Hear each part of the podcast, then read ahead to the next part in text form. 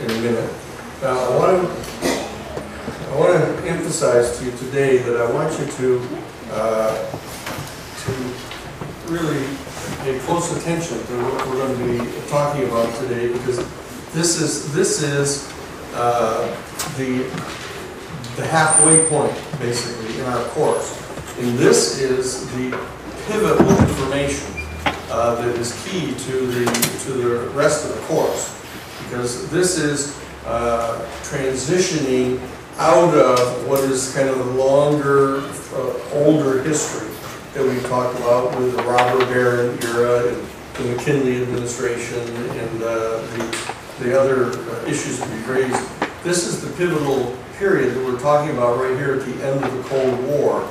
Uh, and that, so what I'm going to be doing is I'm going to be talking about this for just about an hour today, and I want to leave the 30 minutes that we have at the end of this class here together for discussing this stuff. So I want to, I want you on notice kind of ahead of time that I'm going to I'm going to stop right at the uh, at the uh, 5:30 mark or so, or the 5:15 mark probably. And we'll have the other half an hour to talk about these materials because as you know, we're then we're going to go over to uh, Porter uh, and have a discussion there that I want to focus on. I'm not going to ask you yet about who all got to see Gone Baby Gone. I'll do that at the beginning of the class. I'll let you be anxious if you haven't seen it uh, between now and then. Uh, but I, I want to I want to talk about this subject matter that we're going to be discussing here uh, from last Tuesday and today uh, because it's it's so important. That uh, last Tuesday I, I we began the conversation about this extraordinarily important period in the closing months of World War II. I pointed out to you that uh, that, that with the Battle of Stalingrad uh, and the collapse of the German Fifth Army uh, in front of the gates of Stalingrad, that there was the German surrender uh, of the Fifth Army on February 3rd of 1943 really marked the, the, the turning point of the war.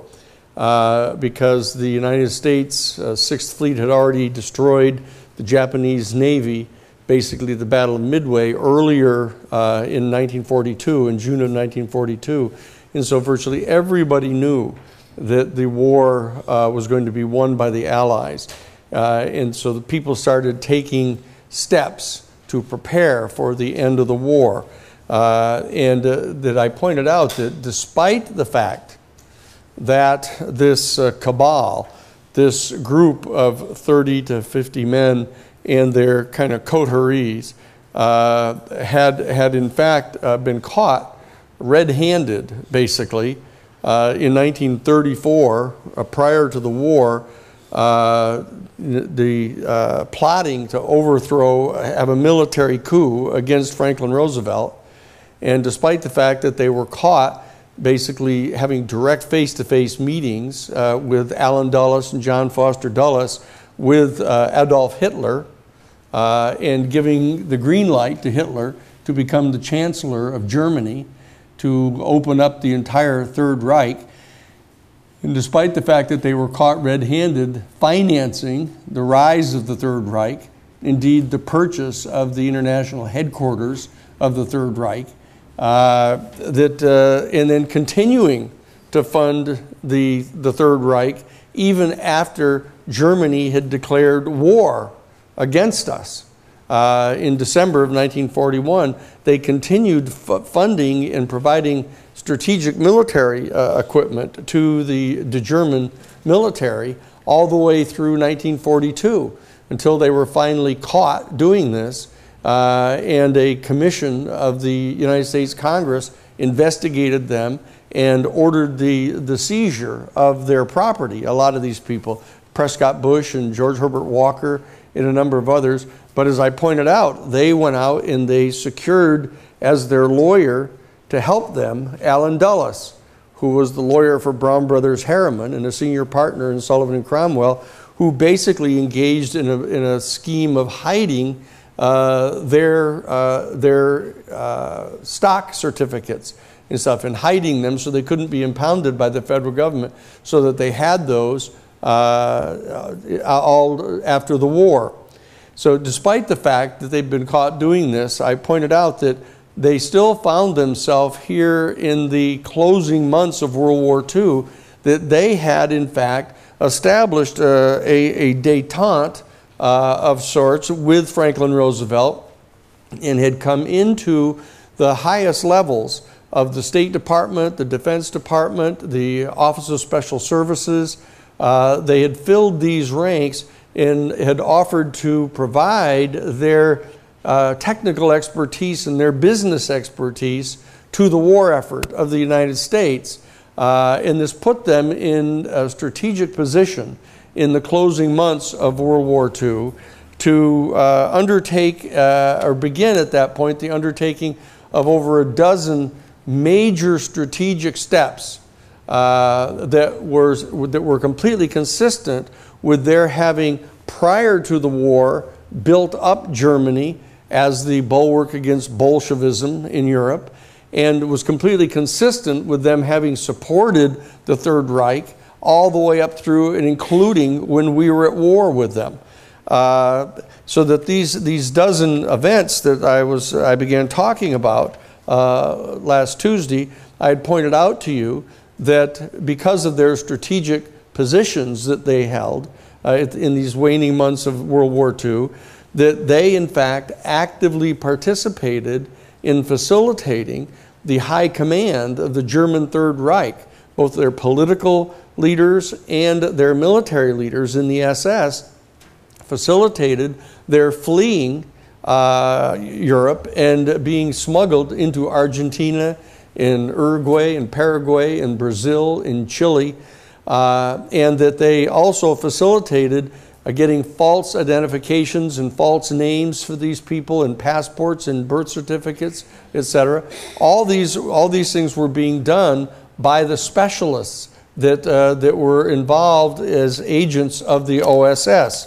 And, uh, and so that this, and that they did this in cooperation, as I pointed out, with Pope Pius XII, who was himself a rabid anti communist or pro fascist indeed, along with Cardinal Viot, his Secretary of State. Now, I want to direct your attention to a couple works that you might want to take a look at that haven't been assigned reading for you, but it'll be very helpful. And I've, I've, uh, we had two copies of this one book I was going to put on reserve, but I've, I've ordered another one that we can put in. That with regard to these, the elite uh, aristocrats uh, that were, were involved in this, I'm, I'm going to give you a, a, book that you can that you can read on this, uh, because one of the one of the uh, chapters in the book talks about these aristocrats uh, positioning themselves in the State Department, Defense Department, and the uh, the OSS, etc. Okay, uh, at the toward the end of the war, and this this book is uh, is a book that's called The Old Boys, the uh, American elite in the origins of the American CIA, and it's written by a fellow named Burton Hersh, H E R S H, uh, and i have got a copy of it on the way. Uh, and we'll hopefully dig out my other two copies of it to make it available for you. Uh, uh, and, and with regard with regard to the Second issue that I'm talking about, their active participation in facilitating the escape of the, uh, the Nazi high command and the, and the SS into, into South America. There's another book that's very important on this uh, that is called In God's Name. And it talks about the, the role that the Vatican played in this and how the Vatican, under Pope Pius XII, uh, participated in uh, allowing the embezzlement of some billion dollars from the Vatican Bank uh, in partnership with the Banco Ambrosiano uh, in Italy, that they embezzled a, a, a, billion dollars, and half of it was, uh, was secretly transported down to Argentina. Uh, to Peron, the, the fascist leader in Peron, uh, and was distributed among these Nazi high command and SS officers that were hiding under assumed names in South America. And the other half of it went to Solidarity in Poland that helped fund the, uh, the operations of Solidarity to rise up against the Soviet Union. Uh, and so that, that book is called In God's Name.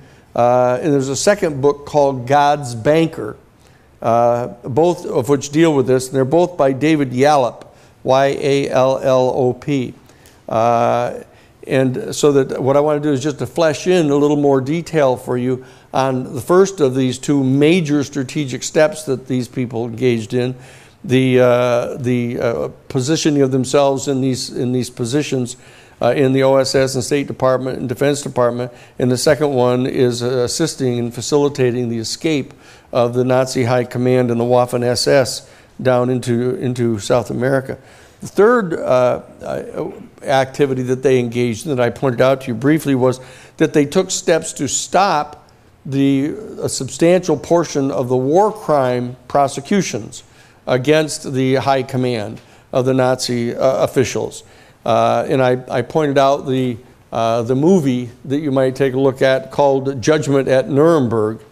Uh, that it's a, actually a Stanley Kramer directed movie written by Abby Mann that talk about this. Uh, but there's a, there's a, specific example because there's some individuals that we're going to be tracking starting now into the second half of the course that are going to be key men who are part of the kind of the second generation of these kind of ruling elite here that we're going to be dealing with. And this, this has to do with the steps that were taken uh, in the, the final months of World War II to attempt to protect specific high command officials of the Nazis. And one of these was a, a major general by the name of Karl Wolff. Karl Wolff uh, was, in fact, the chief of staff for Heinrich Himmler. Uh, and uh, Karl Wolff uh, also facilitated the providing of slave labor uh, from the, the Jewish concentration camps uh, to the major corporations, uh, some of which is talked about in Schindler's List, that movie. Uh, but Karl Wolff uh, was surrounded uh, in 1945, early 1945, he was surrounded by partisans in Italy, and they trapped him in this major castle uh, and, uh, and Allen Dulles, uh, who was in the State Department in Germany, uh, intervened on his behalf and actually sent uh, a, a team of people in to, in to save him. Uh, that there were two SS men and some people from his State Department staff, and he sent them in uh, and, and told the, the partisans that were there that they were arresting him. And they moved in and took him into custody and assisted him in escaping. Uh, and getting not only out of the hands of the partisans, but also escaping entirely. Uh, and, and Allen Dulles was the man who orchestrated that entire operation. That's sort of a concrete example of the kind of steps that these people were, were taking.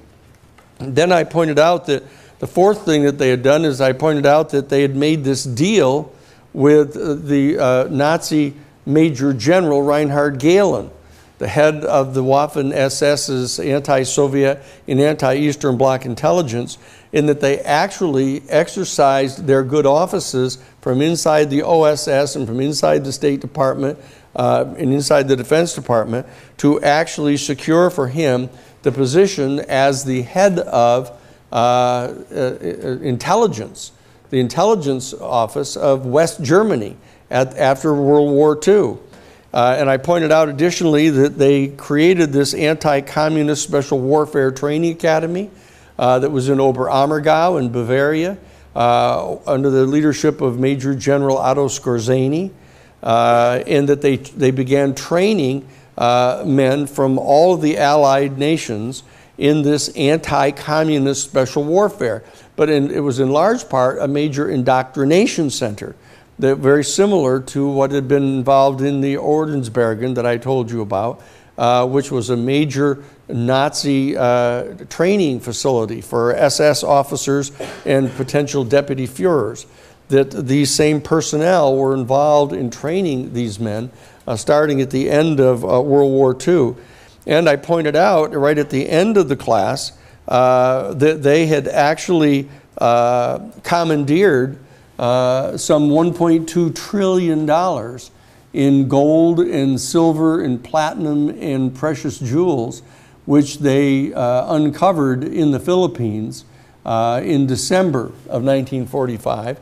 And they secreted this and brought it to the, a number of banks in uh, Switzerland, and they stored it there, and they began issuing uh, gold certificates predicated upon the value of the, of the uh, gold and, and, silver and uh, platinum and jewels that they had on reserve at the banks they generated these, these gold certificates, which they then gave to Nazis, uh, former Nazis, that they could use them like cash. You could bring one of these certificates to a bank and put it on deposit in the bank, uh, and it was for hypothetically as much as a million dollars.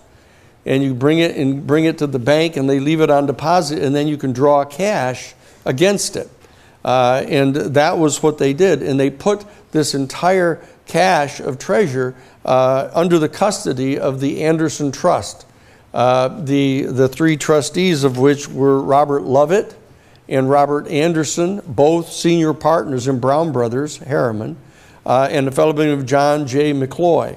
And John J. McCloy uh, was made the Governor General of Germany by the uh, Allies at the end of World War II. And so you got McCloy, who's part of the trustees of this secret trust, uh, in private hands, not in government hands, not under the control of the Defense Department or the State Department or the Executive Office of the President. No knowledge whatsoever about it on the part of Congress. Uh, but it was administered by this purely private group in Brown Brothers Harriman uh, and John J. McCloy, the third of the trustees, was made the Governor General of Germany. And he helped oversee these efforts to, to push back against the prosecution of the Nazis, and he played a major uh, instrumental role in getting the sentences commuted of the people that were, in fact, uh, convicted and were sentenced to life in prison for their crimes against humanity. And it turns out they ended up only having to serve two to three years. And then they, then they were released. And John J. McCloy and Allen Dulles uh, played major roles in, uh, in getting that to happen. Uh, and, uh, and I also uh, uh, told you also about Project Overcast, that these guys, in addition to Project Paperclip, which was the, the taking into custody as many of the German rocket scientists as they could in, in bringing them over and giving them United States citizenship. They did the same for the anti communist political cadre uh, of, the, of the Third Reich uh, under a project called Operation Overcast. And what I want to do today is I want to turn our attention to one of the other major steps that, were, that, were, that was taken at the end of uh, World War II, and those uh, right in the aftermath of World War II, and this is the creation of the American Central Intelligence Agency. I mentioned to you uh, a couple lectures back that when World War II began, uh, Franklin Roosevelt established a thing called the Office of Strategic Services. And the Office of Strategic Services was uh, populated largely by lawyers and, uh, and investment bankers and, and uh, Ivy League college graduates uh, and, and these people designed special covert operations and psychological operations against the, uh, the Germans in World War II. But these people continued to be in positions of power in the waning months of World War II. And what they did is they began to shift all of their attention toward engaging in special covert operations against the Soviet Union even though the Soviet Union were allies with the United States uh, at the time, in the, the closing months of World War II. These OSS people, once they knew that they were going to be defeating Germany and that Germany was in the process of, of, of uh, trying to position itself to surrender, these guys started turning their attention directly to developing psychological operations and covert operations against the Soviet Union. Uh, indeed, uh, I might make another point that, that uh, Allen Dulles, the fellow that I mentioned, that was the lawyer for Brown Brothers Harriman and a senior partner in Sullivan and Cromwell, was in fact in the State Department I mentioned in Germany. Not only did he play this instrumental role in helping uh, uh, Major General Karl Wolff escape from the partisans, he also was in fact engaged in attempting to negotiate a completely separate peace treaty with Germany. Because as you remember, he had been the lawyer after the Versailles Treaty negotiations back in 1919. He had been assigned to be the lawyer for Germany in negotiating the contracts for the loans that they were going to be getting to pay the war reparations. And so he had these relationships with them. He attempted to uh, negotiate a separate peace, entirely separate from the rest of the State Department. Uh, in the president's office, uh, and he he attempted to do this with a Max H O H E N L O H E, whatever that is. Hohenlohe. Hohenlohe, there it goes. That's the guy. Uh, and, and Dulles tried to engage in this major peace negotiation with them so that the Germans would not have to make an unconditional surrender. They would agree that they would turn over Hitler himself, but in fact, it would preserve the Third Reich to be able to continue to govern in Germany. And that's what Allen Dulles was engaged in trying to do.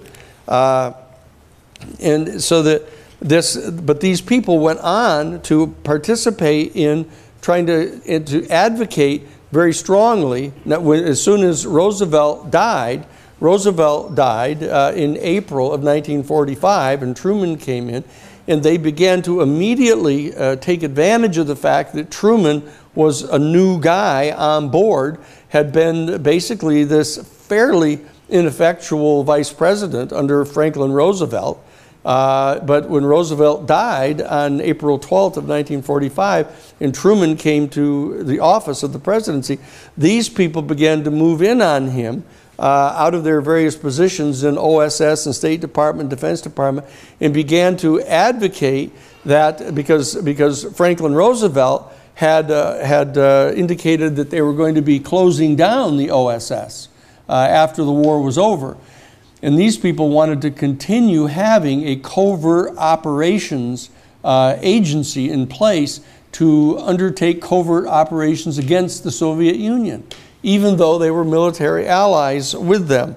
Uh, in the, that, uh, this book that I mentioned to you, uh, Burton Hersh's book, The American Elite and the Origins of the American Central Intelligence Agency, goes into great detail showing how these Ivy League lawyers and financiers and bankers uh, and, and uh, partners in uh, Brown Brothers Harriman uh, and Dillon Read, that they moved in on Truman and they started writing memos to him and got Truman to assign a commission to look into this issue of establishing an ongoing covert operations agency. Uh, and he put in charge of it Robert Lovett who was the senior partner in Brown Brothers Harriman and one of the three trustees of the Anderson Trust. And Robert Lovett wrote a major memo uh, to him as the head of this commission advocating that such an agency be established and that the agency not only be an intelligence coordinating uh, agency, but that they be authorized and empowered to engage in covert operations against all communists, not just against the Soviet Union, but against all persons engaged in subversion uh, against the United States or our allies. And you need to remember now that this concept of subversion uh, does not limit itself to actual agents or operatives of the Soviet Union that virtually anyone who is identified as engaging in subversive activity against the United States was brought under this uh, rubric.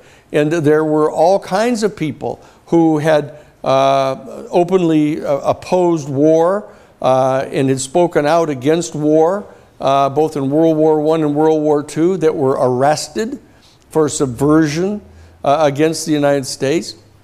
But the fact is that even though that concept had been developed during wartime, in World War I and World War II, these people advocated that there be continuing a continuing categorization of people as subversives, uh, indicating that they were somehow fellow travelers or that they were somehow sympathetic to the cause of socialism, and that that made them a, a, a de facto, if not a de jure, uh, ally of the Soviet Union, and that therefore they should be targeted by this agency. And uh, Robert Lovett uh, advocated that, and a man by the name of William D. Pawley, uh, who's going to become a central character for us in the second half of this course. Uh, William D. Pawley uh, ended up being put in charge of an agency, uh, of a commission, uh, which was named the Doolittle Commission, uh, after Jimmy Doolittle, the American a pilot uh, an airman who was a decorated airman from World War I, uh, and he had, he had led the raids against uh, Japan, the island of Japan in World War II. But when he was made the head of this commission, uh, it was done only because William Pawley suggested that, he, that Doolittle be the head of the commission, not Pawley. Uh, uh, and Doolittle at the time was the executive vice president of the Shell Oil Petroleum Corporation. Uh, and, his, and the other guy that was the de facto head of this was William Pawley. And William Pawley was an extraordinarily wealthy uh, multimillionaire who owned sugar plantations in Cuba, was a close personal friend of Batista, who was the fascist uh, head of the government, a, a Pio first, and then Batista, the two fascist dictators in Cuba, and he owned uh, all of the public transportation facilities uh, in Cuba, the, the, the uh, bus services and the trolley car services in, in Cuba. And he was an extraordinarily uh, aggressive, uh, right wing guy. And uh, he, in fact, provided airplanes for the Flying Tigers uh, prior to the United States entry into World War uh, I, or excuse me, before their entrance into World War II, he was providing airplanes to fly over into Asia to oppose the Japanese in their incursions into China in Southeast Asia, even though the United States wasn't at war. He did not engage in any kind of warfare against Germany, but he was active in trying to have a private uh, enterprise organized to send military equipment and planes in to help uh, the, uh, the uh, nationalist Chinese uh, against, uh, against the Japanese, Uh, all the way from 1931 to 1939. Uh, so this, this guy, William D. Pawley, ended up heading up, in fact, the Doolittle Commission. And uh, and here's, here's, what they, here's what he said. He was the principal author uh, of this report. And what he said was as follows There's an important requirement that we establish an aggressive, covert, psychological, political, and paramilitary organization that will be more effective, more unique, and indeed more ruthless than that which may be employed by our enemy. And no one should be permitted to stand in the way of the prompt, efficient, and secure accomplishment of our mission. Okay, remember that quote. No one should be permitted to stand in the way of the prompt, efficient, and secure accomplishment of our mission.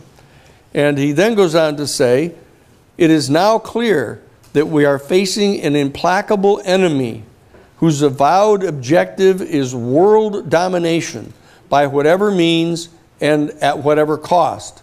And as George Carlin once said, that's our job. Uh, And so he said, and he said, there can be no rules in such a game. Hitherto acceptable norms of human conduct must not apply. If the United States is to survive, long standing American concepts of fair play must be reconsidered. He said, We must develop an effective organization that will learn how to subvert, sabotage, and destroy our enemies by any means necessary. And he says, and here, here's a class, I want, you to, I want you to remember this one. Quote, it may become necessary that our American people be made acquainted with and come to understand and support this fundamentally repugnant philosophy. Okay? So here you have it. This is William D. Pawley, uh, this, this megalomaniacal multimillionaire, uh, sugar, sugar plantation uh, uh owner, and, uh, and, and rabid fascist friend of Batista down in Cuba, and a very close personal friend of Allen Dulles, and a very close personal friend of Henry Luce the man who owned Time magazine, in Life magazine, in Fortune magazine, that had put on the cover eight separate times between 1924 and 1934, eight separate times, the pictures of Hitler or Mussolini or, or Franco advocating that fascism be established in the United States. Uh, and he was a, uh, a, a, a, very, uh, a very close friend of uh, Richard Nixon. Uh, and uh, he was a, a very, in, in, in this report, he actually said this is number six recommendation that he made uh, in, his, in the Doolittle report, said to maintain the, the position of director above all political considerations in order to assure his tenure and continuity, just as is the case in the FBI. Now, what this meant was is that here you have uh, here you have William D. Pawley authoring this proposal to the president uh, for the establishment of this organization at the time that Allen Dulles had just been made the director of this Central Intelligence Agency. Allen Dulles, who had assisted uh, the, the uh, Major General to escape, uh, Karl Wolff, the Chief of Staff of Himmler, uh, the guy who, in, in fact, was uh, help, trying to negotiate a less than unconditional surrender on the part of Germany, uh, the man who was the legal counsel for Brown Brothers Harriman, who had actually represented Prescott Bush uh, and uh, George Herbert Walker in attempting to conceal their ownership of the corporations that had been found to have been guilty uh, of war crimes by supporting and providing military equipment to Germany after they declared war on the United States. He is made the head of the Central Intelligence Agency, and William Pawley recommends that he be left on one administration after another whether it was Republican or Democratic, just like was the case with, with uh, J. Edgar Hoover uh, in the FBI. Uh, and so the, this, this, uh, uh, this issue of the creation of the Central Intelligence Agency was, was extremely important because they had the influence over Truman after he had become president. They were able to persuade him that it was necessary for him to establish what came to be known as the Truman Doctrine.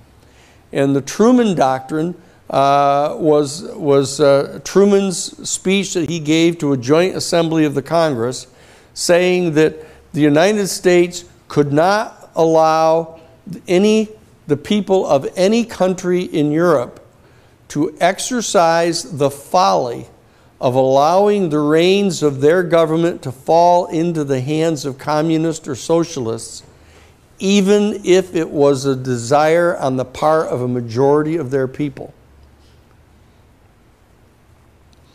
And he, he maintained this uh, policy as long as, as he was president. And it was under the whip hand of these people that had instilled, installed themselves in these high level positions in the, in the Defense Department, in the State Department, and in the OSS. And there's a portion of the actual Doolittle report that goes into some detail talking about uh, the fact that the, uh, the early history, the covert side of the CIA, uh, took over in 1947 from the former Central Intelligence Group. The covert side of the CIA started with the Office of Special Operations, which was a remnant of the former OSS. And so that there's an explicit acknowledgement in, on the face of this report, which was classified, a classified report, but it's, it's been declassified now. It was declassified by the Church Committee that we'll talk about later, that was chaired by Senator Frank Church of Idaho, that was investigating the criminal covert operations of the Central Intelligence Agency. And they released this, uh, and you can find it actually on the internet if you just look up the Doolittle Report. Uh, and, uh, and so that they talk about the fact that there is this direct link between the hierarchy in the OSS at the end of the war and the creation of the Central Intelligence Agency. Okay? And so that uh, now, and, very importantly, the, and I want you to, I want you to, I'm going to tell you a little story here, uh, but it, it goes to this point, and that is that these men, who had ensconced themselves in these positions, these Ivy League lawyers and bankers and, uh, and financiers and stuff, and businessmen who had, after their people had been caught trying to support Germany, even after they declared war on us, when they came into the United States military and the OSS, put themselves into these positions uh, and that had facilitated the escape of the high command of the Nazis and the SS down into the South American countries, what they did is they participated in setting up a base of operations in Argentina and Brazil uh, of the hierarchy of the, of the fascist regime, and they worked directly with them to overthrow any and all of the democratically elected governments in South America. What happened is they basically attempted to transfer the Nazi party in the Waffen SS out of Germany and Europe down into South America and to function from that base of operations to continue their longer term war, their struggle uh, that they called it. Uh, to, to establish fascism around the world. And that these people never gave up their basic vision of taking over the world entirely and establishing what they later were referred to as full spectrum dominance uh, over the planet. And uh, I'll tell you just a, a, quick story about this. When, uh, when we filed the, uh, the Iran Contra uh, case, uh, against people who are sort of the progeny of this group. In fact, Theodore Shackley, who was the German American translator for Reinhard Gehlen that I mentioned to you, that came with Reinhard Gehlen over to Fort Hunt outside of Washington, D.C. for that three week period and carried on these negotiations with the OSS in the State Department in order to make Reinhard Gehlen the head of the West German intelligence at the end of the war. This guy, Theodore Shackley, uh, then went back into, into Germany and was serving as the deputy to Gehlen when he actually became the head of the, of the West German intelligence. He then, when the Central Intelligence Agency was created by the National Security Act of 1947, he came back to the United States and was in the entering class of the CIA. He was trained out at the fish farm that they have down in Virginia. Uh, at, the, at, at, the CIA, uh, uh, well, they didn't have the CIA building at that time, but that was the, the base they operated from. And he became uh, a member of the entering class of the Central Intelligence Agency in 1947. And he then was assigned by the CIA to go back to Germany to be the deputy to Gehlen, to continue to be the deputy to Gehlen, and he was sent to the Anti Communist Special Warfare Training Academy. So he is a joint graduate of both the CIA uh, Fish Farm Training Center and the Anti Communist Special Warfare Training Academy under Otto Skorzeny. Okay? And, uh, and, uh, and this guy, this guy, Theodore Shackley, went on uh, to become the CIA station chief in, uh, in Miami uh, in 1960, 1961, in the June of 1961. Uh, and he later on became the CIA station chief in Laos, and then the CIA station chief in Saigon. He was the creator of the Phoenix program, that was a, uh, an assassination program that was funded with opium money in Southeast Asia, that, uh, that murdered by, by the admission of Dick Helms, the head of the Central Intelligence Agency, in his sworn testimony in front of Congress, at least 20,000 non combatant civilians. And most people put it closer to 200,000 people. But Theodore Shackley, uh, he ended up ordering the assassination of Prince Sihanouk of Indonesia when he was the CIA station chief in Saigon.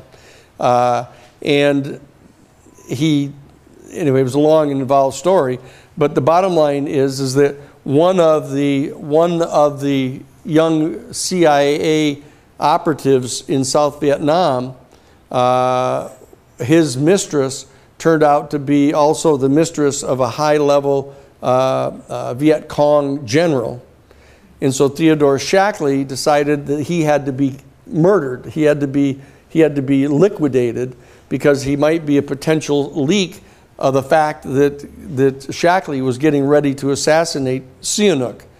And so he ordered the assassination of this young fellow, and Shackley personally ordered his best friend, who was a CIA operative, an American CIA operative, to be the guy to pull the trigger on him so that he would not, you know, turn them all in over this. And so the, the, the squad of five guys, they were all special forces under the leadership of a guy named Colonel Rowe, R E A U X. Uh, Colonel Rowe and these five guys went out and kidnapped the guy, put him in a boat and brought him out in the middle of a lake. And his best friend put three slugs in the back of his head. And they tied rocks to him with chains and sunk him in the lake. Uh, and weeks went by, and this young fellow started feeling terrible about what he had done. Uh, and he finally uh, turned himself in to General Creighton Abrams, who was the commanding general of the forces in Vietnam at the time. And Creighton Abrams went ballistic uh, over this, and he ordered their arrest. Uh, and Colonel Rowe and all five of these guys were arrested, and they were going to be court martialed. Uh, and the, uh, all of a sudden, Richard Nixon, who was president when all this happened much later, reached out to uh, Peter Rodino, who was the chairman of the House Judiciary Committee. And, uh, and Peter Rodino uh, gave the assignment to his chief counsel for the House Judiciary Committee, um, a fellow by the name of, what was the guy's name? Uh, I'll think of it in a second. Anyway, but this, this, this fellow, this fellow uh, was given the, the assignment to uh, get all five of the congressmen from the home districts of these guys that had been arrested and get them pardoned so that they would not be prosecuted for having done this. Jerry, Jerry Ziefman, his name is Z I E F M A N, Jerry Ziefman, who was uh, chief counsel for the, for the House Judiciary Committee at the time he went ahead and did this, got a hold of the five congressmen, put them together to lobby on this thing, got them all pardoned. and when he went, they called him and wanted him to come and party with him over the fact that they'd been pardoned. And they all got drunk together. And they all started telling him the story about what they had done and killing this young guy. Uh, and because, and they told him all about the fact that they were being ordered by uh, Shackley to kill uh, Prince Sihanouk. And this guy Jerry Ziefman calls me on the phone at my office at the Jesuit headquarters in Washington and wants to come, wants to see me right away. And so he, he sets up a meeting in this restaurant in, uh, in Washington. And I got Sarah, our executive director at the Christic Institute at the time, and we both go over to see this guy at this restaurant. And he's all nervous, and we sit down, sit down in the restaurant, and he starts to tell me about what had happened and what he'd been assigned to do. And he said to us this extraordinary thing. He said, uh, he said, you know, when I was chosen to be the chief counsel for the House Judiciary Committee of the United States Congress, he said, I felt like I was so proud. I felt that I'd been hired to play the grand uh, organ in the cathedral. He said, but it turns out I discovered that I was actually being brought on to play honky tonk piano in a whorehouse. Except he said, I, at least I thought I knew what was going on upstairs, but people weren't getting fucked, they were getting murdered. That's exactly what he said to us. And he told us the details of, of this thing. So, so, so, because we were the best people in town to tell, I guess, because uh, he probably thought we might do something about it. And what happened is some sometime later, uh, after the, because we'd already filed the, the case, it turns out I come, I come into my office uh, on this morning, I think it was June, probably June 2nd or so of, uh, of 1986. Uh, and I come into the office, and my secretary, Patty Austin, uh, who'd been my secretary since I was the chief trial attorney for ACLU out in the Rocky Mountain region, that she says, Danny, there's this older gentleman waiting for you uh, to talk to you. And I said, Who is he? And she said, I don't know. He didn't give me his name. And I said, Well, where is he? He said, Oh, he's up in your office waiting for you. So I go upstairs and I walk in. Here's this guy, looked like maybe 70 years old or so. Seemed older at the time than it does now. But uh, he, he, he's sitting there and he's got, he's got this, uh, these khaki pants on with those big you know, pockets in them, those kind of uh, mufti outfit, and this, uh, this kind of fishing vest with like 20 pockets in it, and uh, in this uh, uh, hemp knapsack or, or, a little bag or like a briefcase like he's got on his side. And he's sitting there. And so I walk in and I walk over and I stick my hand and say, Hi, I'm Danny Sheehan. And he said, Yes, yes, I know. Hello, hello. And he didn't tell me what his name was. And so uh, I said, Okay. I said, uh, Sit down, sit down. And I come over and I get down behind my desk and I say to him, What, what can I do? He said, Look, he said, uh, I've got a copy of the complaint here that you filed uh, down in Miami uh, in this Iran Contra case. And uh, I was a little bit taken aback because it had been put under seal by, I'll talk about that later when we get to the Iran Contra case, but it had been put under seal by uh, Judge James Lawrence King, who it turns out was an appointee of Richard Nixon at the recommendation of Bebe Rebozo, who's a major mafia figure down in Miami. Uh, and it turns out that the, the, judge had been on the board of directors of Meyer Lansky's National Bank of Miami, who's the major mafia treasurer. Uh, and so he seals the, the complaint and threatens to put me in federal prison for six months if I tell anybody that the, the complaint even exists, right? And so, uh, so I'm, I'm, in the office, and this fellow takes the complaint out of his little bag and shows it. He says, "Here, I've got a copy of your complaint here." he said, uh, "He said, now you don't know who I am." I said, I, I noticed that, you hadn't told me." Uh, and he said, "But he said, but look, if if you would answer a few questions for me, you don't have to, but if you do, I might be able to help you out here." And he said, "Now, can you tell me who among the 26 defendants that you've named here?" Uh, in this Iran Contra case against this enterprise of uh, Oliver North. Who do you think is the most important of all of these defendants? And I said, Oh, that's easy. It's uh, Theodore Shackley. And he said, Really? Really? He said, why, why do you say that? I said, Well, uh, a lot of people would think it's because Theodore Shackley was the ADDO, the Associate Deputy Director for Operations, i.e., the head of covert operations of the CIA, under George H.W. Bush when Bush was the head of the Central Intelligence Agency from 1975 to 1977 uh, under, uh, under Ford, under Gerald Ford, when Ford came in for that period of time after Richard Nixon had gotten thrown out, impeached, basically. Uh, and, uh, and so I said, in Theodore Shackley, uh, as the head of covert operations, it- one of his assistants uh, was Donald K. Donald, what's his name? Donald, what was his name? The guy that was the, the national security advisor for Bush. Donald C. Gregg, that's it. Uh, Donald P. Gregg. He said, I said he was the uh, case officer for Donald P. Gregg, and Donald P. Gregg was the case officer for, for Felix Rodriguez, who's running the Ilopango airlift operations to the Contras in complete violation of the Boland Amendment passed by Congress. Uh, so it's impeachable offenses, and so that uh, you would think, some people think that's why I would have named him. Uh, it, and, uh, and, and he looked at me and he said, but that's not the main reason? And I said, no, no. Uh, and he said, well, what is the main reason? I said, because he was the Miami station chief on November 22nd of 1963.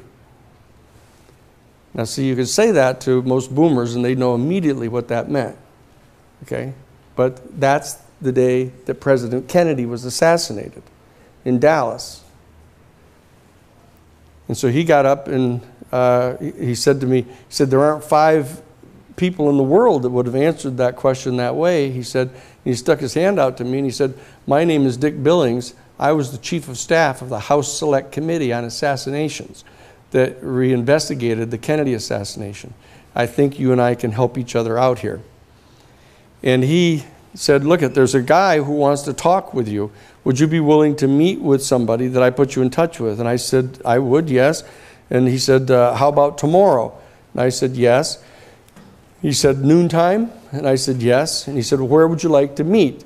Uh, you pick the place so that you'll be comfortable there. And I was, I was feeling like uh, Michael Corleone, uh, you know, in The Godfather. Here, pick, pick a place where you'll feel safe.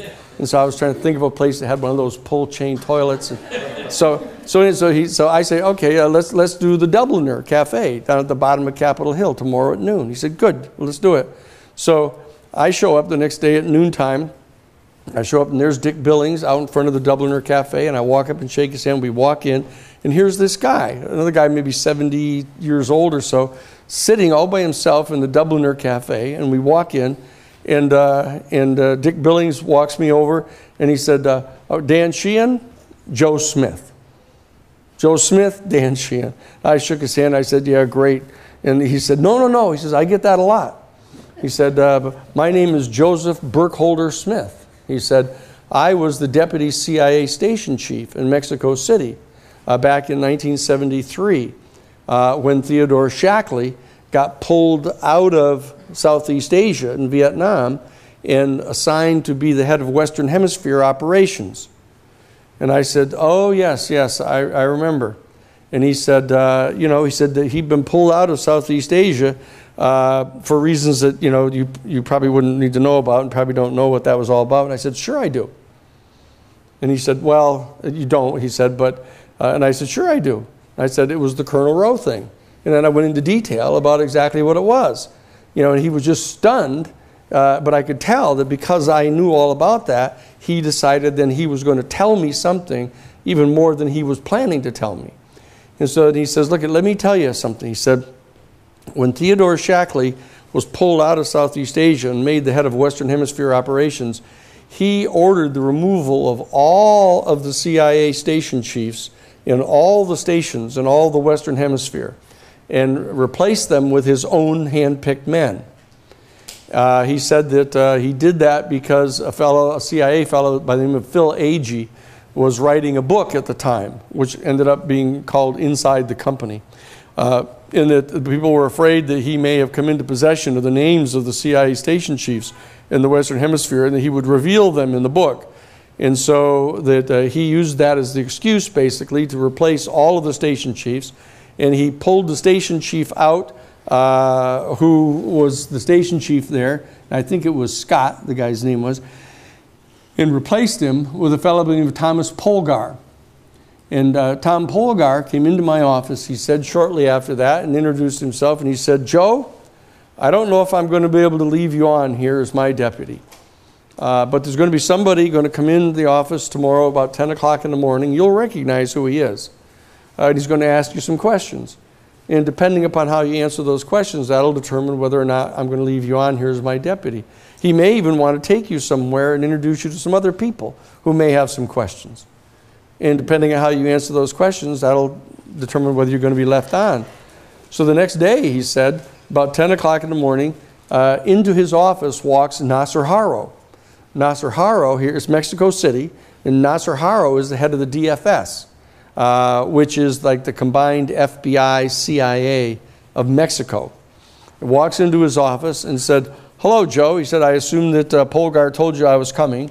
And Joe said, uh, I, you know, I told him I didn't know who it was, but uh, he said I'd recognize you, and I do.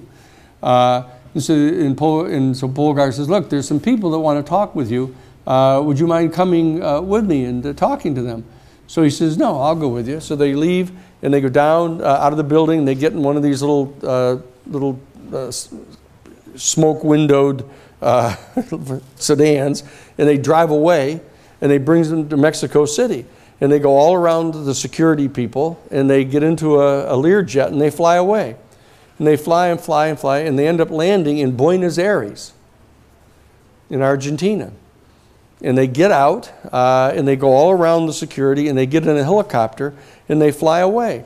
And they fly all the way up to the northwestern corner of Argentina where it comes together with about four other countries up there and they land on this, uh, what looks like a soccer field, he said. And uh, they land in the helicopter, and he gets out of the helicopter and follows Nazar Haro across this soccer field and up this embankment. And he said, I looked over the embankment and I thought I was in Bavaria. He said. And he, he said, I followed him down into the little town, and we go to this like Bavarian inn, and we walk in, and here are these six guys sitting at this great big uh, oak table, uh, and they're sitting there, uh, and it's in front of this big stone fireplace, and up on the mantle of the fireplace is a swastika flag. Okay, and this this now this is uh, this would have been 1973. And he said, I was kind of stunned, and I saw this thing, and the fellow in the middle of the table gestured for me to come and sit down at the only chair that was on the other side of the table. So I sit down, and the guy says to me, he said, Joe, he said, uh, uh, we got some questions for you. You know, depending on how you answer these questions, that's going to determine whether you stay on as the deputy station chief the, for the agency. He said, now look, we have spent a lot of time and energy organizing a major cocaine cartel here in South America.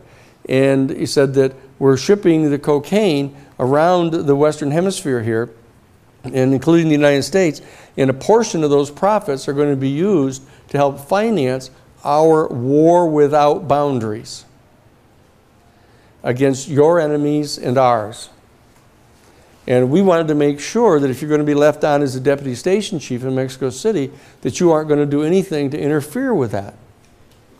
And so here we are sitting in the Dubliner Cafe, you know, like June 2nd of 1986. And uh, Joe, Joseph Smith says to me, and I, and I swear to God, Dan, he said, I don't know anything that I'd ever done in my life that would have led them to believe that I would have gone along with that. And I said, uh, how about being the deputy CIA station chief in Mexico City for a start? I said, he got kind of shocked. And he turns to Dick Billings and he said, hey, I thought this guy was going to cooperate with us. And Billings says, Hey, look, I just met the guy. He said, and so he gets up from the table and he walks, he walks all, all the, he gets up and walks all the way around the table like this to me. And he comes over to me and he, he sticks his hand out to me like this and he said, I just wanted to make sure if you're going to do a case against these folks that you know who you're really dealing with. That's what he said to me. Okay? So I want you to know who it is that we're really dealing with. Okay? These are the people that could determine who the deputy CIA station chief was going to be for the United States CIA. And these people are overt, out and out fascists. Okay? And just to close this story, it turns out during the Iran Contra case, once we finally broke the story and told everybody that we'd filed this case and who they were, etc., when the United States Congress decided they were going to have to put together a special committee to investigate Iran Contra, the United States Senate selected as their chief investigator Tom Polgar. Okay? So the bottom line is that I'm telling you here is that what these men did, this cabal of people uh, that were that had located themselves in these high echelons the State Department, in OSS, in the Defense Department, et cetera, at the end of World War II, that they set up a major base of operations in South America, in Argentina, in Brazil, in Uruguay, in Paraguay. And from there, those the Nazis that had actually fled from Europe under changed names became major military advisors to those fascist governments all throughout Central America. And the United States Central Intelligence Agency maintained direct support for those people and for those fascist governments that were in charge, all under the pretense of being anti communist. And so they, they crushed any student groups, faculty groups, labor unions, women's groups, church groups, uh, lawyers uh, groups, anybody who organized to try to establish democratic principles in their country. Because they maintained that allowing a democracy to flourish in their country left open the possibility that socialists would be elected. And they weren't going to tolerate that. Uh, and this went on all the way into the administrations of President John Kennedy. That they had an entire program. John Kennedy, when he came into office, we'll get to this a little later in the course, but John Kennedy told these people look, you guys are going to have to at least have the appearance of elections down here.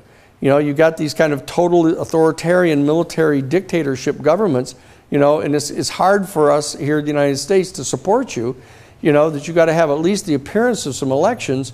And so what they asked the Kennedy administration was look at, well, we want your Central Intelligence Agency to identify to us who the organizations are that would be a threat against us if we held public elections. And then we can pass these criminal syndicalism acts and we can round them up if any three or more of them are caught meeting together and then we can suppress them, and then we can hold elections after that. Uh, and so that this, this is the, the kind of activity that these people were engaged in. In the political assassination program that they were running, that was referenced by these friends uh, of Nazar Haro, uh, was called Operation Condor. And, uh, and its base, its base of operations was there in Mexico City, inside the security department of an oil, the Mexican oil company that was called Pemex. And the, uh, the president of Pemex was Jorge Diaz Serrano, who had been a former partner with George H.W. Bush in the Zapata Oil Corporation in Permargo. That uh, these, and, and George H.W. Bush, to remind you, was in fact the, the grandson of George Herbert Walker, who was the CEO of Brown Brothers Harriman, the lawyer for whom was Allen Dulles, who was made the head of the Central Intelligence Agency. After the Central Intelligence Agency was created, pursuant to these memos uh, written by guys like uh, Robert Lovett, who is one of the three uh, trustees of the Anderson Trust of this $1.2 trillion in treasure that was being used to finance the election of fascists in the position of mayors and, and, uh, and town council people and stuff all through Europe at the, at the end of the war. Uh, and, and now also, in addition to, to these things, they set up out of Southeast Asia at the end of World War II, out of the Golden Triangle, a major heroin smuggling operation. Uh, opium coming out of the Golden Triangle, smuggled out with the direct assistance of Central Intelligence Agency operatives and brought to the Corsican mafia in Corsica uh, pursuant to the third agreement that was struck with Lucky Luciano back in 1943 when he was released from prison at Great Meadows Prison in New York by Thomas Dewey, you know, in those, in those uh, discussions that were undertaken by Murray Gurfein for him. That they not, not only did he agree to, to go back to Sicily and provide mafia scouts for the landing troops of the U.S. and allies, and also to infiltrate the labor unions, the Teamsters Union and the, and the, the Longshoremen's Union. Thirdly, they agreed that they would facilitate the opium trafficking out of Southeast Asia, and they would transform the opium into heroin through the Corsican Mafia and then smuggle it into Cuba. And uh, the fellow who was the Don of the Mafia in Cuba, Santos Trafficante, was a business partner with Batista, who was the fascist head of the, the authoritarian government in Cuba. And the two of them were partners with the man by the name of Paul Helliwell. And Paul Helliwell was the head of, I mentioned to you earlier, the head of the Sea Supply Corporation, the Southeast Asian Supply Corporation. And the Southeast Asian Supply Corporation would handle the importation of the heroin into, into Cuba, facilitated with Santos Trafficante, and Trafficante's people would distribute the heroin into the United States, and a portion of the profits would be given to Paul Helliwell at the Sea Supply Corporation, and he would then turn them over to the International Business Corporation. The International Business Corporation was created by William D. Pawley, the guy who was the author of the Doolittle Report in, in, in William D. Pawley uh, uh, was this International Business Corporation was the front.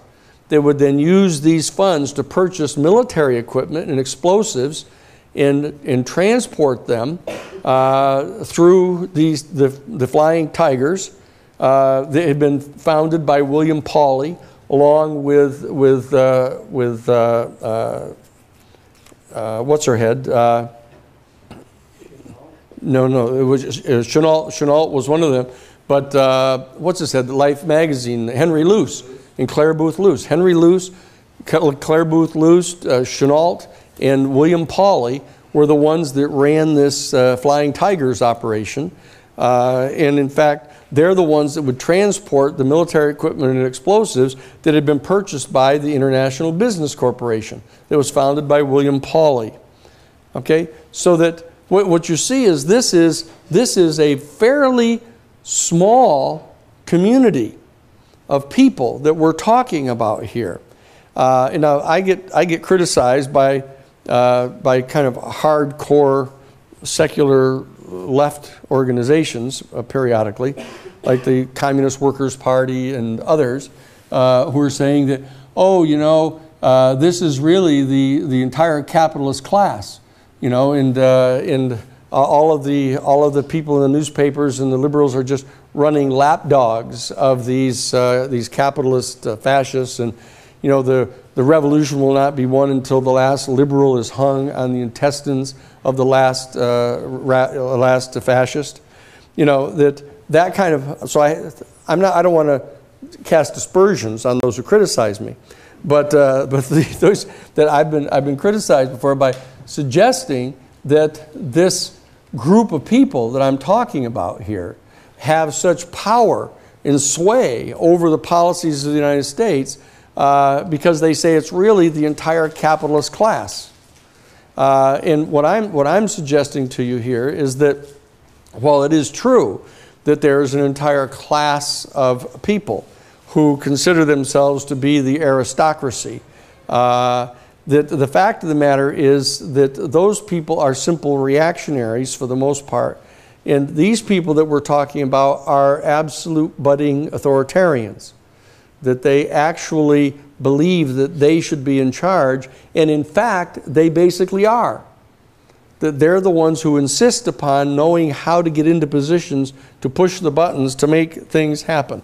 And you know, when you have a, a tight knit group like this, uh, where, where they're all working together. They all know each other. They all uh, belong to the same clubs. They all you know, went to the same schools. They, they all marry each other's sisters and brothers.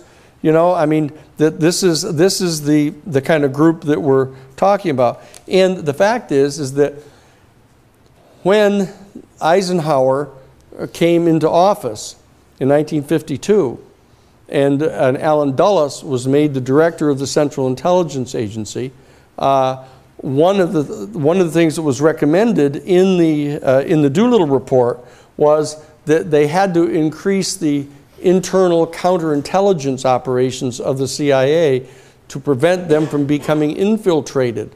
And Allen Dulles selected to head up the counterintelligence division of the CIA a fellow by the name of James Jesus Angleton.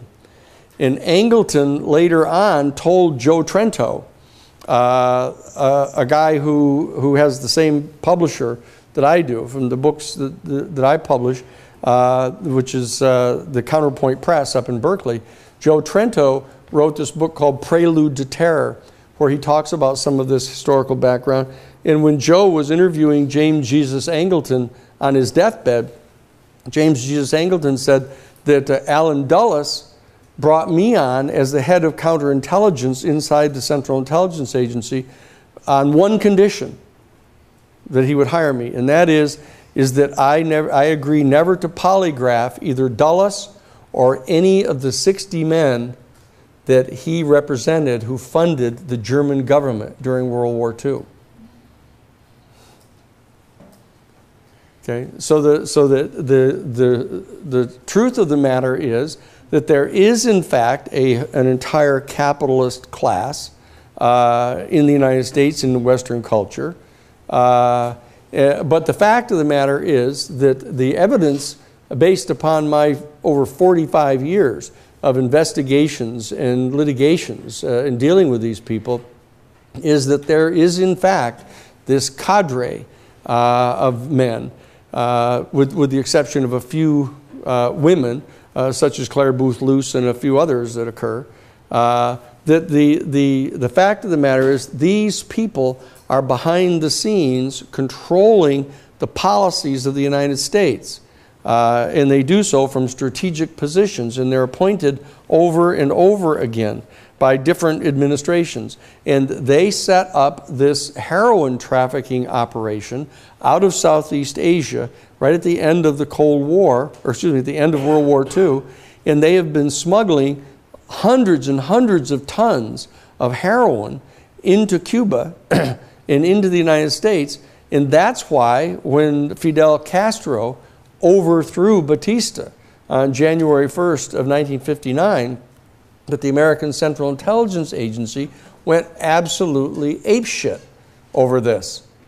That they, in fact, had their, their heroin supply cut off that was one of the sources of funding of their covert operations because they didn't want the United States Congress to know about their covert operations. They had the $1.2 trillion that they had in the Anderson Trust that was in the banks in Switzerland that they were using to issue these gold certificates to help uh, the fascists around the world. Uh, and they had the money that had been embezzled from uh, the Vatican Bank uh, that was sent down to Argentina through Peron. But they, they wanted to open up and have their own additional supply of funds coming in through the heroin trafficking, coming in from Southeast Asia. And as I mentioned, they've, they've got a guy, a full time paid employee uh, of the Central Intelligence Agency, Paul Helliwell, sitting there in Havana in the Sea Supply Corporation, handling the heroin coming into, into Cuba and, and handing it over to the, to the mafia with Santos Trafficante, you know, who, as I mentioned, one of our clients that, that when I was in F. Lee Bailey's office, Santos Trafficante was one of our clients. He's the guy that told us about these things. Okay?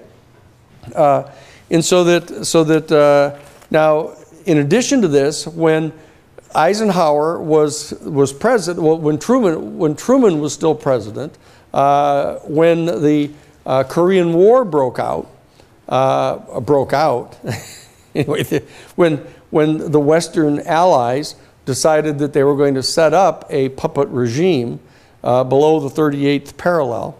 uh, and Russia had already agreed to turn over uh, custody and control of northern Korea to the Chinese uh, in settlement of their of their uh, of the end, the end of World War II. The bottom line is is that Douglas MacArthur, who had been the head of the Pacific Command, uh, and who was, as you remember, I said that, that uh, Edward Edward Lansdale when he discovered this $1.2 trillion in treasure, flew all the way over to Singapore and met with, uh, met with uh, MacArthur and told him all about this. And so MacArthur in, in 1952 was, or 51 still, uh, was the commander of all of the Allied forces in South Korea during the Korean War. And he decided he wanted to use, drop an atomic bomb uh, on the North Koreans uh, and the Chinese to stop them from being able to uh, invade uh, South Korea. And, uh, and Truman wouldn't agree to do that. And uh, so, so MacArthur started criticizing him publicly. And MacArthur was the guy that a lot of these fascists wanted to become president. And what happened is Truman didn't fire him, the big famous thing about him firing MacArthur. He didn't fire him, he reassigned him from being the commander of Allied forces in, in Korea and, uh, and assigned him to some podunk position. And, uh, and MacArthur uh, resigned or retired. And what happened is he was immediately flown to Dallas, Texas by H.L. Uh, Hunt and William D. Pawley. Uh, and they, they jointly financed flying him to Dallas, and they held a big, huge ticker tape parade for him there. And, and uh, MacArthur brought with him his G2, his head of intelligence uh, from his Korean position, uh, who was Charles Willoughby. And as you remember, Charles Willoughby is the guy that went with uh, Edward Lansdale on MacArthur's plane all the way to meet with Truman and tell him about this secret trove of money that they had. Uh, and so when, when MacArthur came to Dallas and had this big ticker tape parade, Willoughby came with him. And Willoughby, along with William D. Pawley, set up a thing called the Foreign Intelligence Digest. And what this was, was a purely private publication. It was like a newsletter, a monthly newsletter uh, that was compiled uh, under the supervision of H.L. Uh, Hunt in Pawley and, in uh, Willoughby. And what they did is they, they retained young men from the Korean War and World War II uh, in the post Korean War period they recruited them to be spies, to infiltrate uh, all organizations in the country that might be subversive. And so, the, in the Foreign Intelligence Digest would compile the reports of these people in their field investigations, and they would make them available to companies like the World Business Corporation uh, and, the, and, the, and the International Business Corporation two different groups. The International Business Corporation being Pawley's organization that was handling the money from the Sea Supply Corporation to buy the military equipment for the nationalist Chinese, who now were not opposing Japan, they were opposing uh, Mao Zedong. And so they were providing military equipment to Chiang Kai shek and the nationalist Chinese that basically ended up being pushed off into Taiwan, and they're the ones that now govern Taiwan. Uh, as, as distinct from China. Uh, but there was this other group called the World Business Corporation, and the legal counsel for the World Business Corporation was Wild Bill Donovan, who was the head of the OSS.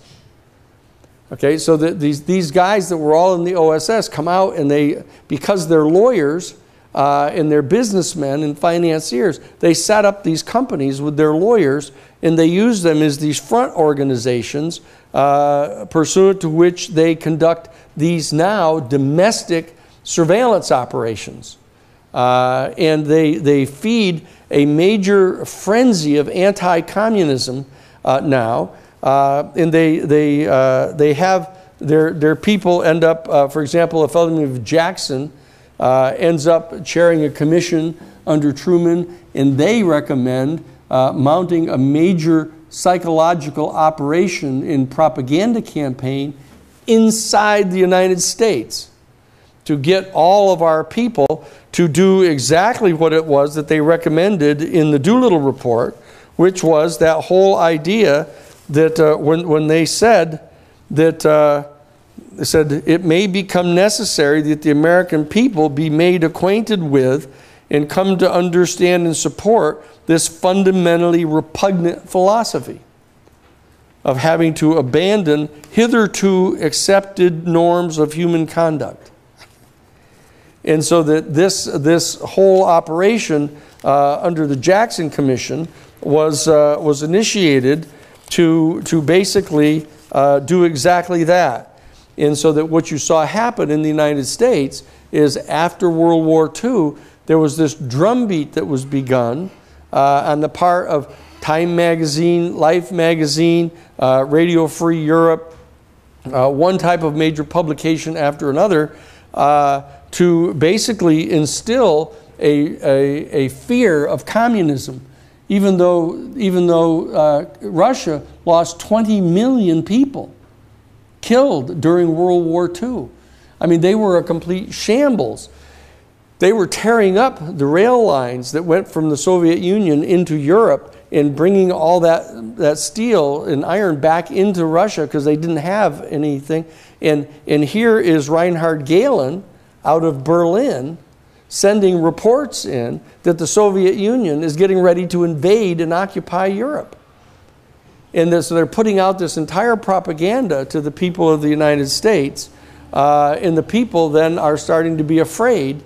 And, the, and they start this major witch hunt that goes on inside the United States that uh, you've probably just heard about. And again, it's another thing probably to you is, is hard to distinguish even from the Civil War. But it was this McCarthy period. There was this McCarthy period where uh, Joseph McCarthy, a United States Senator, you know, led this crusade going on inside the United States Congress to hunt down uh, anybody who, not limited to people that were sympathetic to the Soviet Union, not even limited to people that were communists, but anybody who was a socialist or a progressive to the point where, as I mentioned, they read more than two books a year. You know, that, that these people were immediately suspect by this fascist cabal and what they wanted to do is they wanted to chill everybody in the country to keep them from doing anything that was subversive to the major mission that these people had to base, basically establish full spectrum dominance over the planet. And they knew that the Soviet Union was the major antipode uh, or antipodal force to them because they too, just like the capitalists, were in fact dialecticians that they were, they were adherents to the second paradigm worldview that believed that everything was good guys and bad guys, uh, you know, and uh, A versus B. And, and that was, that's the basic dynamic by means of which history takes place. Uh, and so that, that's, that's the, uh, the era that we, that we uh, open onto now at the end of World War II. And so that we have this whole period that goes on from 1945 in the waning months of the war all the way through 46 and the create in the memos coming in about wanting to create the Central Intelligence Agency. 1947, the creation of the Central Intelligence Agency, uh, the fostering and promoting of anti-communism. The 1948, the Truman Doctrine gets announced. Uh, and then the, the, the first head of the Central Intelligence Agency, the first civilian, is Allen Dulles who is the lawyer for Brown Brothers Harriman. And so that we have this entire era that opens onto the McCarthy era here in the United States.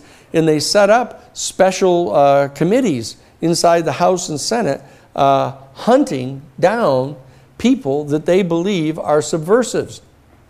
And so that they, they hounded professors from, uh, from their chairs at universities. They uh, hounded the people in Hollywood uh, who were progressives in any way uh, to keep them from being involved in writing scripts that might be subversive Uh, they, they hounded uh, authors uh, and, uh, and, and newspaper reporters everywhere. They, and, and there, there were literally thousands of people whose lives were totally destroyed by these people uh, to try to chill them. And I can tell you that that fear still resides, you know, in universities, inside law firms, uh, inside publishing houses, uh, inside churches, uh, still all around the United States and in Western culture. There is this, this irrational fear of being characterized as a communist or as a fellow traveler uh, of communists because of the McCarthy era. Gave rise to the loyalty of- That's, that's right. Uh, all these loyalty oaths that, that they, they probably make you sign one in order to get a scholarship uh, anymore, or to get a loan uh, to, to go to college. Uh, you know, so that, that that's, that's the, what I, what I want to leave us with here. I want to talk about this with you for, for, uh, for uh, at least 15 or 20 minutes uh, because when we go over to Porter, we're going to, we're going to discuss uh, this question that was ra- raised, and, uh, and I, I think, I think that the, the question was, was actually posed by, uh, I don't know, was it uh, Kimberly or, or who was it that, anyway, some, but somebody asked me in the last discussion session, you know, this, this thing came up that I know that Nemo asked the question about, uh, about Franklin Roosevelt uh, and Roosevelt instigating the attack on Pearl Harbor uh, as a means of getting the United States to agree to go into the war against Germany. And the question arose as to whether or not an, an act like that was, was palatable. Was it, was it, could it conceivably be perceived as having been a good thing to have done? You know, does it, is it, is it justified to do something like that? Because uh, we want to talk about that later uh, at, at our, at our longer discussion. Uh, and, uh, and, you know, those of you who have seen uh, the movie that, uh, that I asked you to see as an assignment, it wasn't just a vague request, uh, but we'll talk, we'll talk about it over there. But this, this era that I've talked to you about now, about this, this period at the end of the war and the closing months of World War II and the, the immediate aftermath of creating the Central Intelligence Agency, et cetera, you know, what, what uh, are your thoughts about that? Now, did, did you, tell me, somebody volunteered, how much of this did you know ahead of time? Or what had you heard about this period of stuff? You know, how do, how do you guys in the millennial generation perceive that period uh, prior to your being born? Don't all leap at the same time. I'll, uh, I'll, take, I'll take hands uh, for anyone who wants to talk about this. Like McCarthy period? Yeah, this, this whole period from the end of World War II to, to the McCarthy to the McCarthy period. What, how much of how much about this do you guys know? Well, we learned about the McCarthy period and basically the just the overall anti-communist, anti-socialist um, like efforts of the United States, but everything else. is new. Did no? Did they did they talk to you about that in high school or is it just here at college? Okay, so the, so they touched on the McCarthy. Yes. Um, I think in my high school it was very like McCarthy was a crazy guy, and like he's just like one. It was like made to seem like one. A nutcase, an individual nutcase. Nothing that like would have any other roots else. Yeah, sort of like how Hitler is portrayed, that he was a he was a, a good speaker, and talked everybody in Germany uh, into into doing that stuff.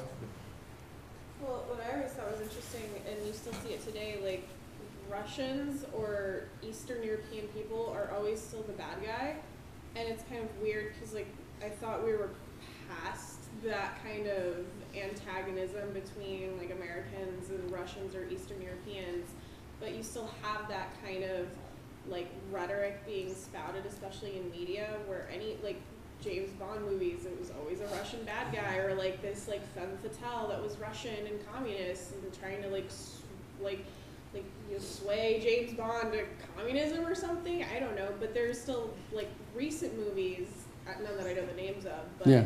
there's still like recent films being, you know, made where you still have this like antagonistic kind of feeling, and and a lot of like the Russian people I know are like, we don't care. Like, why do you guys think we're the bad guys still? And I thought it was just kind of some weird, like, okay, people just don't know how to get over themselves, and, and you know, just a lot of old people that don't know how to like move from the past. But it seems more that it's still trying to create that animosity and, and create that tension. Mm-hmm, mm-hmm. What else? What, what are some other thoughts that, uh, yes? Um, we didn't learn anything about the origins of the CIA or about any of those, um, any covert operations. We didn't learn anything like that in high school. Mhm. Yeah, And we, we kind of learned that, you know, the United States sort of had to rise to the challenge of stopping the threat of communism. mm-hmm. So that's what we Yeah. the narrative that we Where, where, where, where'd you go to, where'd you go to high school? I went to high school at Paula in El Cajon. El Cajon, yeah, yeah, I know where El Cajon, yeah, yeah. That's tough territory down there. Not as bad as it used to be. That, that, that whole territory down there used to be really hardcore right wing. But, uh, yes, inter- Yeah, I think the history that most people are taught in public schools in particular is very like sanitized and surface level. Like we hear about MLK, but we don't hear about like the controversy we created and things like that. Where like World War II is kind of framed as the only just war. It's the only one that everybody agrees was totally right and totally fine and everything worked out well. So that's like kind of the narrative around this period. Yeah, and there, there would never be even the slightest hint uh, of the fact that, that there were major people in positions of very uh, influential businesses and investment houses and stuff like this that were supporting them and uh, actually financing them uh, and actually created them uh, intentionally to try to establish this bulwark against Bolshevism in Europe. There's no connection at all. Uh, that it was same. It was in my high school the same way. And uh, actually, Rudolf Steiner, uh, who's a very interesting fellow that you might want to find out about. But Rudolf Steiner said that you know that if in fact you have state-supported schools, uh, it's inevitable that the state uh, is going to teach you just exactly what the people who run the state want you to think. And so that you're going to have this kind of attitude about the Russians, uh, and it's going to stick with you. Uh, I remember that there's a, there's a famous uh, story that the uh, uh, Father Arthur Brown told us this one time. He said that when, when the Catholic Church changed the rule about not eating meat on Friday, that, you know, for a long time it was a mortal sin to eat meat on Friday. Uh, and then they changed it uh, under, uh, I think it was Paul VI. And they changed it. And in order to get people to really understand it, they, had, they were distributing this picture to all the churches with the Pope sitting there eating a, a steak, pointing at the calendar that said Friday on it. And uh, Arthur Brown said that, that uh, after, the, after the Mass, where he showed him the picture and tried to get them to understand this, this little lady came up to him. She said, Well, the Pope may go to hell, but I'm not going to. you know? And so the, the, the reality is, is that, that the people who were brainwashed basically for all this time to believe that the Soviet Union was going to be invading us, you know, right from the very end of World War II, uh, actually right from 1917 uh, with sending over the U.S. military expeditionary force into Russia. That, that the regular people who don't really ever understand why it is that they're supposed to believe something, even though they know they're supposed to, it's much harder to get the, these people to undo it because they've never known why they were supposed to be doing it to begin with. They just do it because you're supposed to. Uh, and so that's, that's a challenge. And that's why those of us who get the opportunity to get into college and get a chance to study about this is so important. And that's why, that's why I want you to be able to, to learn how to go after in research, finding out about these kind of things. Because actually, you'll find papers around about this stuff. Uh, I happen to have found out about it through direct investigations. you know, uh, at, at the Jesuit headquarters. And when I was at F. Lee Bailey's office in, in Santos Trafficante, told us about all this. Uh, when I was at the Cahill firm and we had the Pentagon Papers, and I got to read all 47 volumes of the classified Pentagon Papers and found out all about the heroin trafficking and everything that was going on. You know, but to this day, uh, I mean, except for the fact that there's little bits in movies you know, that you'll, you'll see movies where they talk about the CIA being rotten, dirty scumbags and, you know, and murderers and all that kind of stuff. Uh, but it's, it's sort of like entertainment. Uh, but on the other hand, you know, you get guys like Jack Ryan, you know, in, uh, in Clear and Present Danger and uh, uh, all of those, those Tom Clancy movies uh, where the CIA ends up being a hero. And you see this recent resurgence of, of pro CIA stuff going on all the time. You got all these young women now being CIA recruits that are doing all these champion things like in Homeland and uh, Covert Affairs, and, and uh, they've, got, they've got all of the major protagonists being CIA people. And, and you get this picture of the CIA being this very sophisticated thing. And, uh, and that's why you've got to be careful. Uh, and you really need to do, do your reading uh, and work here in this course. You, you've got this great opportunity here to find out about a lot of this stuff. And you know, you aren't going to get much more chances to do this as undergraduates. And so, what I'm hoping to do is to be able to get you to be inspired to look into some of these things. So, whatever it is that you want to do in life, whether you want to be lawyers or whether you want to teach or whether you, whatever it is you want to do, that you go on into graduate school uh, and you learn about these things. Uh, and because, the, because being in the know, first thing you're going to have to do is you're going to have to avoid the temptation when someone reaches out to you and says, Oh, I can tell now that you know what's really going on. You know, and so you can come on in to the club, you know, and be part of this. Uh, because that's what will happen. As soon as they know that you know, they figure you're sophisticated enough to know the rest of it. And then they assume that you'll get on board this thing. And, and there, there, at the present time, there are not many alternatives to it because there, there is no major progressive political party. You know, there, the, even the university here is far less progressive than it used to be. You know, there are, I mean, they have like Reed College, I guess, in uh, Antioch. Uh, there, there are a few, there are a few very progressive colleges around. Uh, you know, but the minute that you know you give your resume to somebody and they see that you went to Reed College, you know, unless they're recruiting socialists, they, you know, they don't they don't uh, jump up and down and bring you on board inside the, the headquarters of the corporation. So that I, I just want you I just want you to take this opportunity that we've got here together to to delve into this stuff and write it, do some creative uh, learning about this because as I say that you, it'll give you an opportunity to have issues to look at at graduate school, uh, but at least you'll take it on with you out into life where you'll know about this. And, and uh, in closing on this, we have to go over and have our other discussion, but that most importantly, I think it's going to be very important for us all, you know, in the near future with the onset of the global climate change, of you trying to really figure out, you know, how dramatic the steps are that you're going to be willing to take in order to stave off the worst consequences of this global climate change? And how are you going to try to combat the efforts to roll into place a, a national security state here in our country to try to, uh, so that the, the elite will try to protect themselves and their property when the consequences of global climate change start to descend upon us all. You know, so there's a, a real practicum uh, that you that we have to work with here. Okay, so so let's let's go on over next door. Uh, yes, we got a, a boomer question. One quick question. Um, you know, Eisenhower made a going out the door. with the Yes. You know, uh, speech. Yes, And, and, but he presided over that entire, Yeah. you know, era. Yeah, he did. Years.